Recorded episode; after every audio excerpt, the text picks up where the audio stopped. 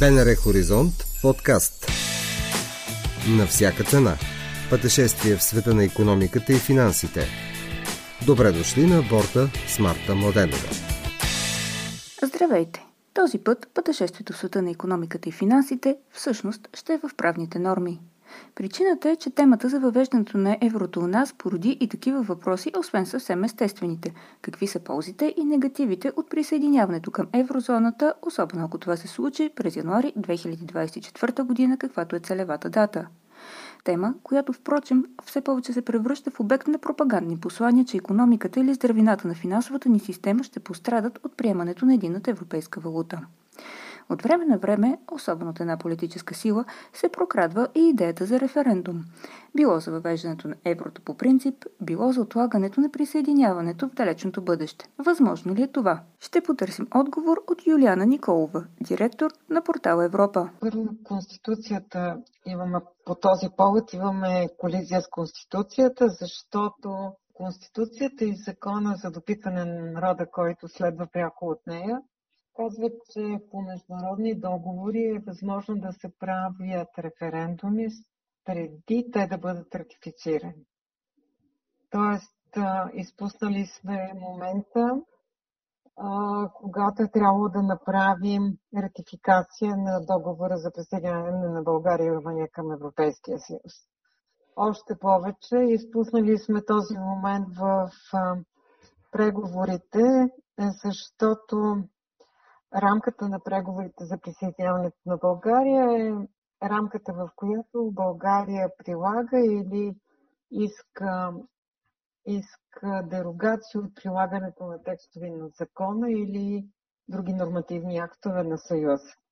А, ние това не, не сме поискали. Аз наистина искрено съжалявам, че не направихме референдум след подписването на договора за присъединяване, защото почти всички страни, не всички, но почти всички го направиха. При нас тогава вътрешни причини.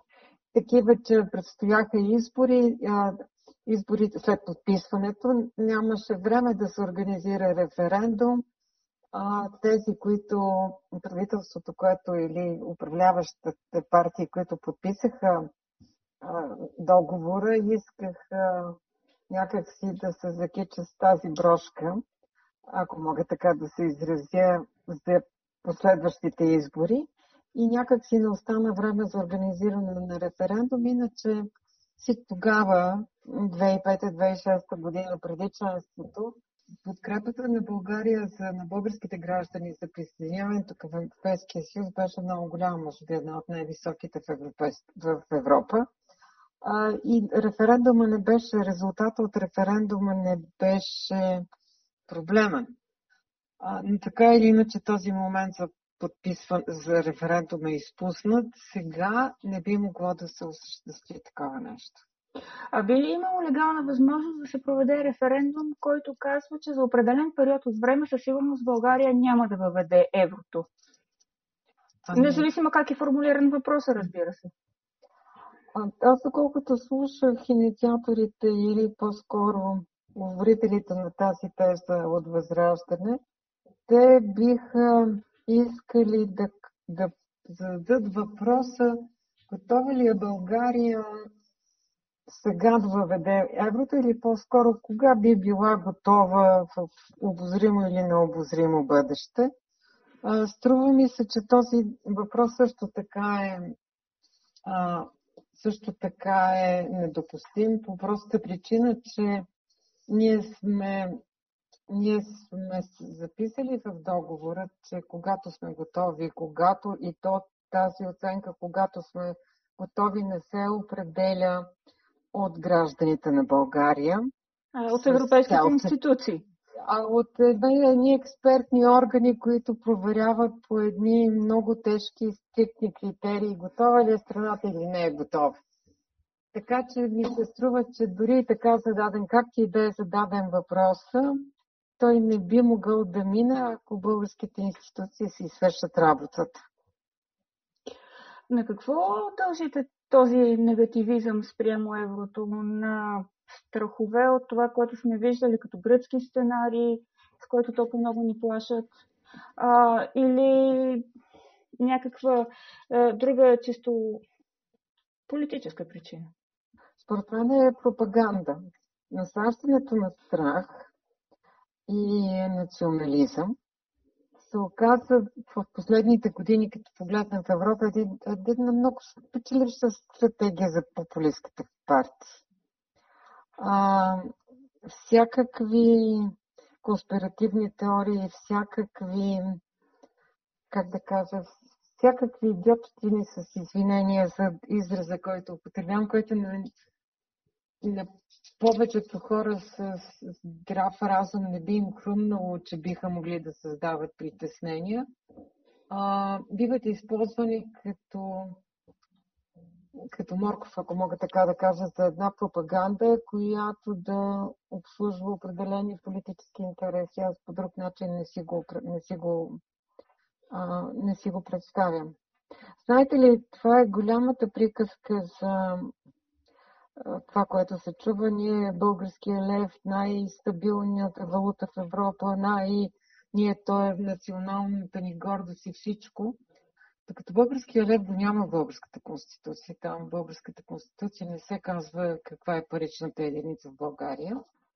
Германската конституция, то много преди българския лев да стане валута или парична единица, германската, имаше германската марка и германската марка изчезна и се, и се преля в еврото без особени сътресения. Въпреки тогава, но не бяха толкова силни такива а, течения да защитим германската марка.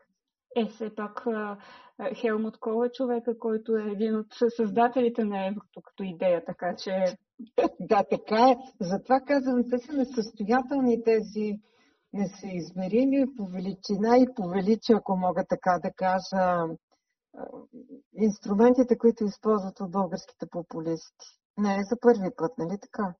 А, имахме, имахме атака, преди това кого ли нямахме? Имахме даже някакви други имахме, които бяха някакви националисти пак. Те просто изчезват, едни се появяват, други използват същите, същите лозунги, същите страхове. Сега страха, който се насажда е, че видите ли, независимо от това какво е решило правителството, а, Народното събрание, правителството ще договори присъединяване през, през един курс, който ще издаде нашите спестявания, резервите на БНБ ще покрият дълговете на Гърция и други такива неща. И да правим простата, простото сравнение или простия анализ, че държави подобни на нас, централно и източно европейски, минаха през този процес и нищо катастрофично не се случи на техните пазари, нито на техните потребители. А, просто една, още една бариера за свободно движение, за свободни транзакции, за свободна работа а, между държавите членки изчезна. Всъщност, го има и момента, че има едни хора, които се представят за водещи економисти и финансисти, които поддържат тази теза, но не казват, че всяка държава револвира дълга си. То няма как по друг начин. Да. Включително имаше такива, които казаха, че като влезем в еврозоната, кредитния рейтинг ще ни се повиши, лихвите по дълговите книжа ще спаднат. Тоест, Естествено. Да, но това е било изключително лошо според тях, защото ще да, да повече. А, да, но, но лихвите, ще, лихвите ще паднат.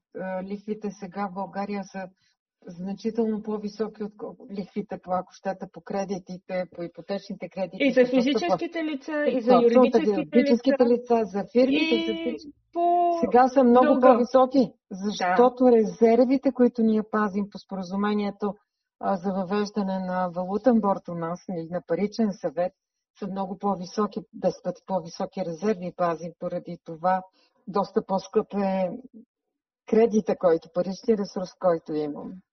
Но аз, ако, ако се...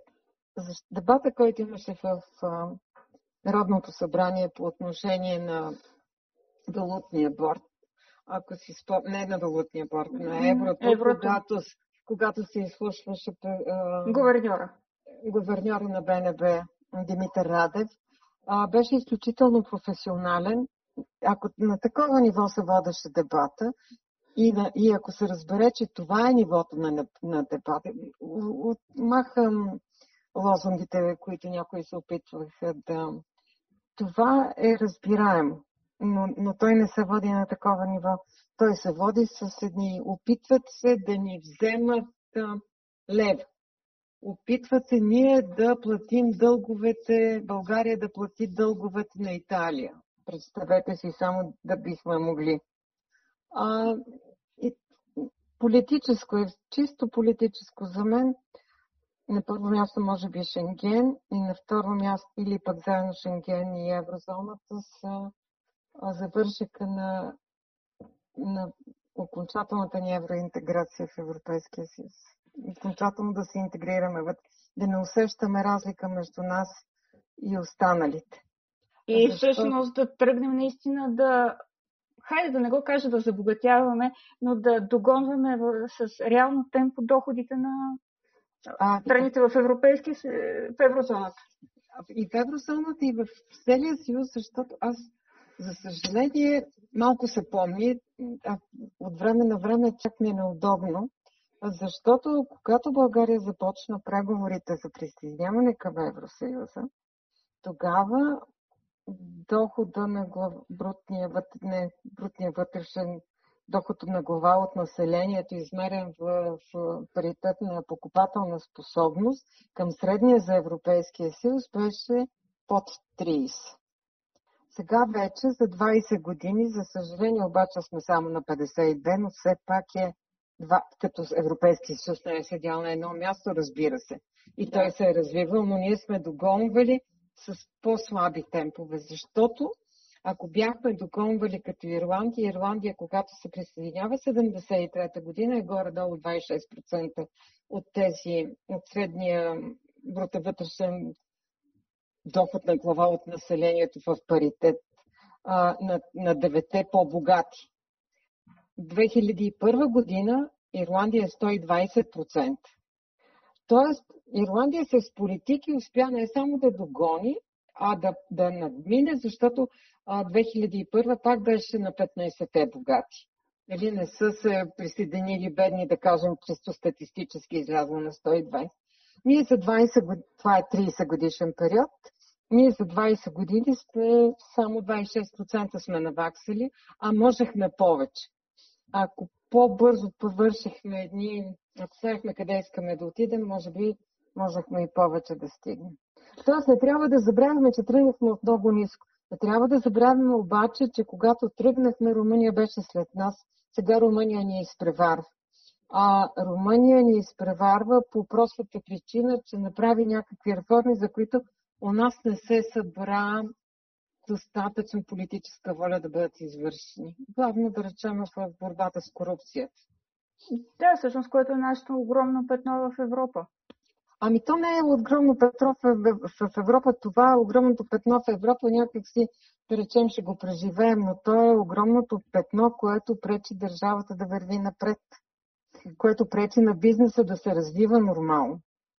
Което пречи на стабилна правна система да знае когато, защото мои, е, мои колеги и приятели са ми казвали, имам инвеститор, който сравнява България Румъния, България Румъния и си избира Румъния по-ефтино му излиза административната услуга, започването на бизнеса, не му пречат, не се опитват да му го вземат. Той може да се развива. Това пречи, то на нас ни пречи. Това, че на Европа пречи, разбираме, съчувствам им, но пречи на нас ние да се развиваме ние да живеем добре тук. Това е категорично. В тези антиевропослания усещате ли ръката на Кремъл? Е, а, при положение, че тези послания се извършват на фона на руското знаме, а, на руското знаме на, на, в момента, в който Русия е общопризнат агресор, опитва се да унищожи една държава съвсем близо до нас, аз не виждам какво друго да е, освен а, хибридната война на Кремля. Защото, изклю... а, освен всичко останало, потрясаещо близко са групите, които се подават на влияние на тези антиевропейски настроения, с тези, които бяха антибаксърските настроения, тези, които се продават за това, че някой иска да ни чепира, че ни тровя, че не знам си какво. Доста, доста е тревожно тази пропаганда, която промива мозъци, а, което е тъжно и тревожно, което значи, че сме голяма част от обществото ни е неграмотно и не знае как да се справи с такива хибридни войни. М- да, това е много меко казано.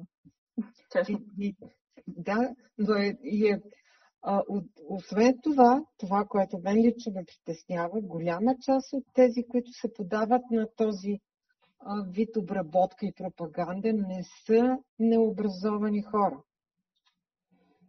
Не, обра... не са необразовани, но са доста неинформирани и са хора, които не могат да работят с източници на информация, за съжаление.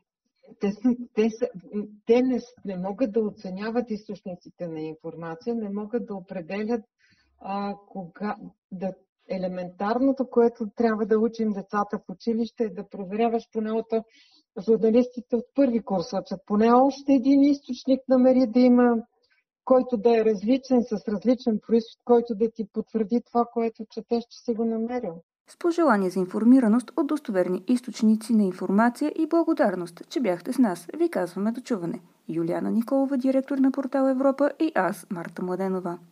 С мен ще се чуете в следващия епизод на подкаста за пътешествие в света на економиката и финансите и разбира се в ефира на програма Хоризонт. Чухте епизод от подкаста на всяка цена – Можете да ни намерите на сайта на Българското национално радио, платформите Spotify и SoundCloud и каналите ни в Apple и Google.